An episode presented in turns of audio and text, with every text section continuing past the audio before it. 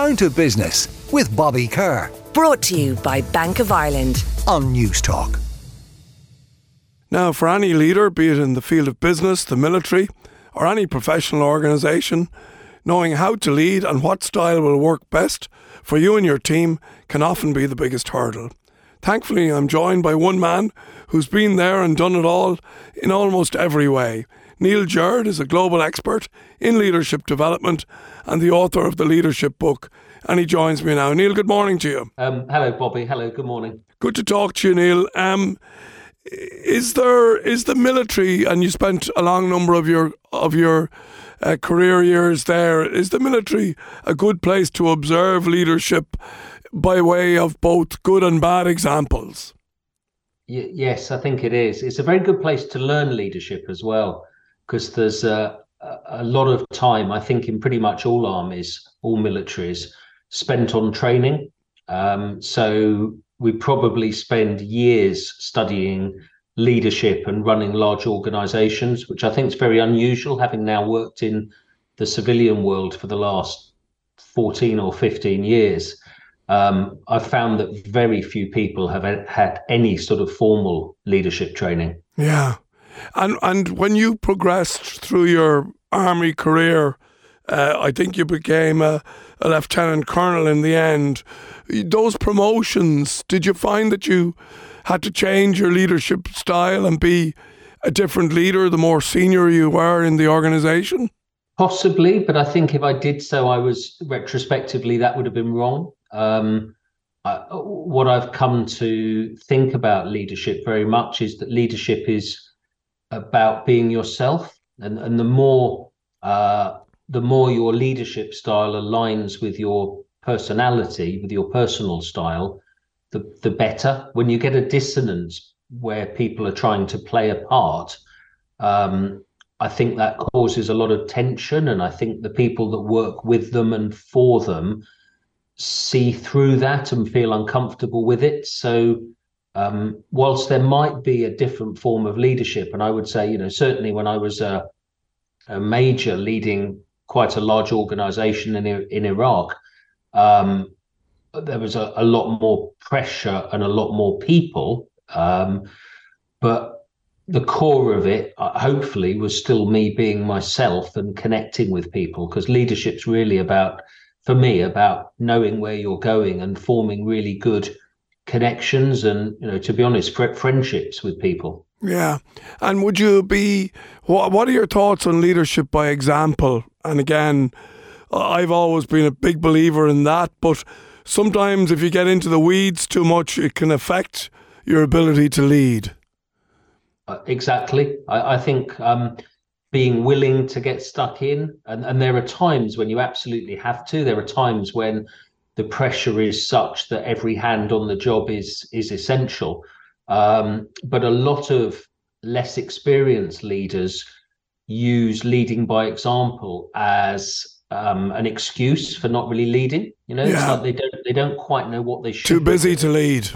Yeah, absolutely. Yeah, and you you you lose that strategic oversight. You know, that where are we going and why are we doing it? Because you're so busy adding the numbers up yourself or you know in the classroom or you know whatever it is out selling um, you, you lose the strategic direction of the bigger organization. Yeah. What are some of the great myths around leadership or indeed can you give me examples of mis- common mistakes in leadership or around leadership? Well that leadership's hard work i think is is one thing. Yeah. Um, you know because i some of the probably all of the the best leaders that I've seen in action make it look easy. And I, and by that I don't mean that they're lazy, but the whole kind of flogging yourself, coming in at seven, first in the office, working through till nine or ten, and, and essentially setting yourself on a route to burnout and inviting others to to come with you. Um, it just doesn't need to be that way. It yeah. really doesn't. You know, lead, leading is about bringing other people in. It's about connecting other people with purpose and then giving them freedom. Um, and then I don't know whether you will have seen it, Bobby, but I did a TED talk a, a few weeks ago, and um, I talked about control and control casting a really big shadow. You know, not much grows where the leader controls too much. Yeah. And the importance of allowing, giving people space and freedom. Um, you know, when leaders get it wrong, when they think they have to be in every loop and controlling every detail, and it's exhausting and it slows things down and it crushes creativity. And is it your view, Neil, that anyone can become an effective leader with the right training? I'd say almost anyone, Bob. Yeah. And, and um, you know, it's almost like football or you know, kind of any sport. With the right training, anyone can be competent, but not everyone's going to be playing at the highest level. Sure. But certainly, you can learn. You can learn the skills. It's it's you know the, because the core of it is being yourself. The first thing you've got to learn is just to be comfy being yourself. Um, the second is to think about what you're trying to achieve. And the third thing is to just go and connect with people in your organization or if you're trying to get something going, the, the right people to help you. You know, n- none of it's hard. Like genuinely, it's not hard. And and you see all these, I mean, it gets it gets probably over taught and over complicated. So do you think then that simplicity is one's friend when it comes to leadership? Yeah, yeah. T- I mean, I, I, my, my book is only 137 pages because, and, and I've written, I've, I always try and write in really clear and simple language because I think that's uh, that's very important. So where people try to manage by um, complicated plans, uh, I think they lose the people that are supposed to be following them. Yeah. I think you should be able to say what you're trying to achieve in two or three simple sentences that should get people uh should should stoke an emotional reaction in people you know hopefully a positive one but that that's probably the um at the heart of leadership is getting people a bit excited having a a, a 500 page project plan or trying to motivate people by you know a 0.2% rise in profits or whatever it, you know, it doesn't work. It doesn't No. sound exciting, and it isn't. You're also a proponent, Neil, of the maxim always say yes to a cup of tea. Tell me more about that.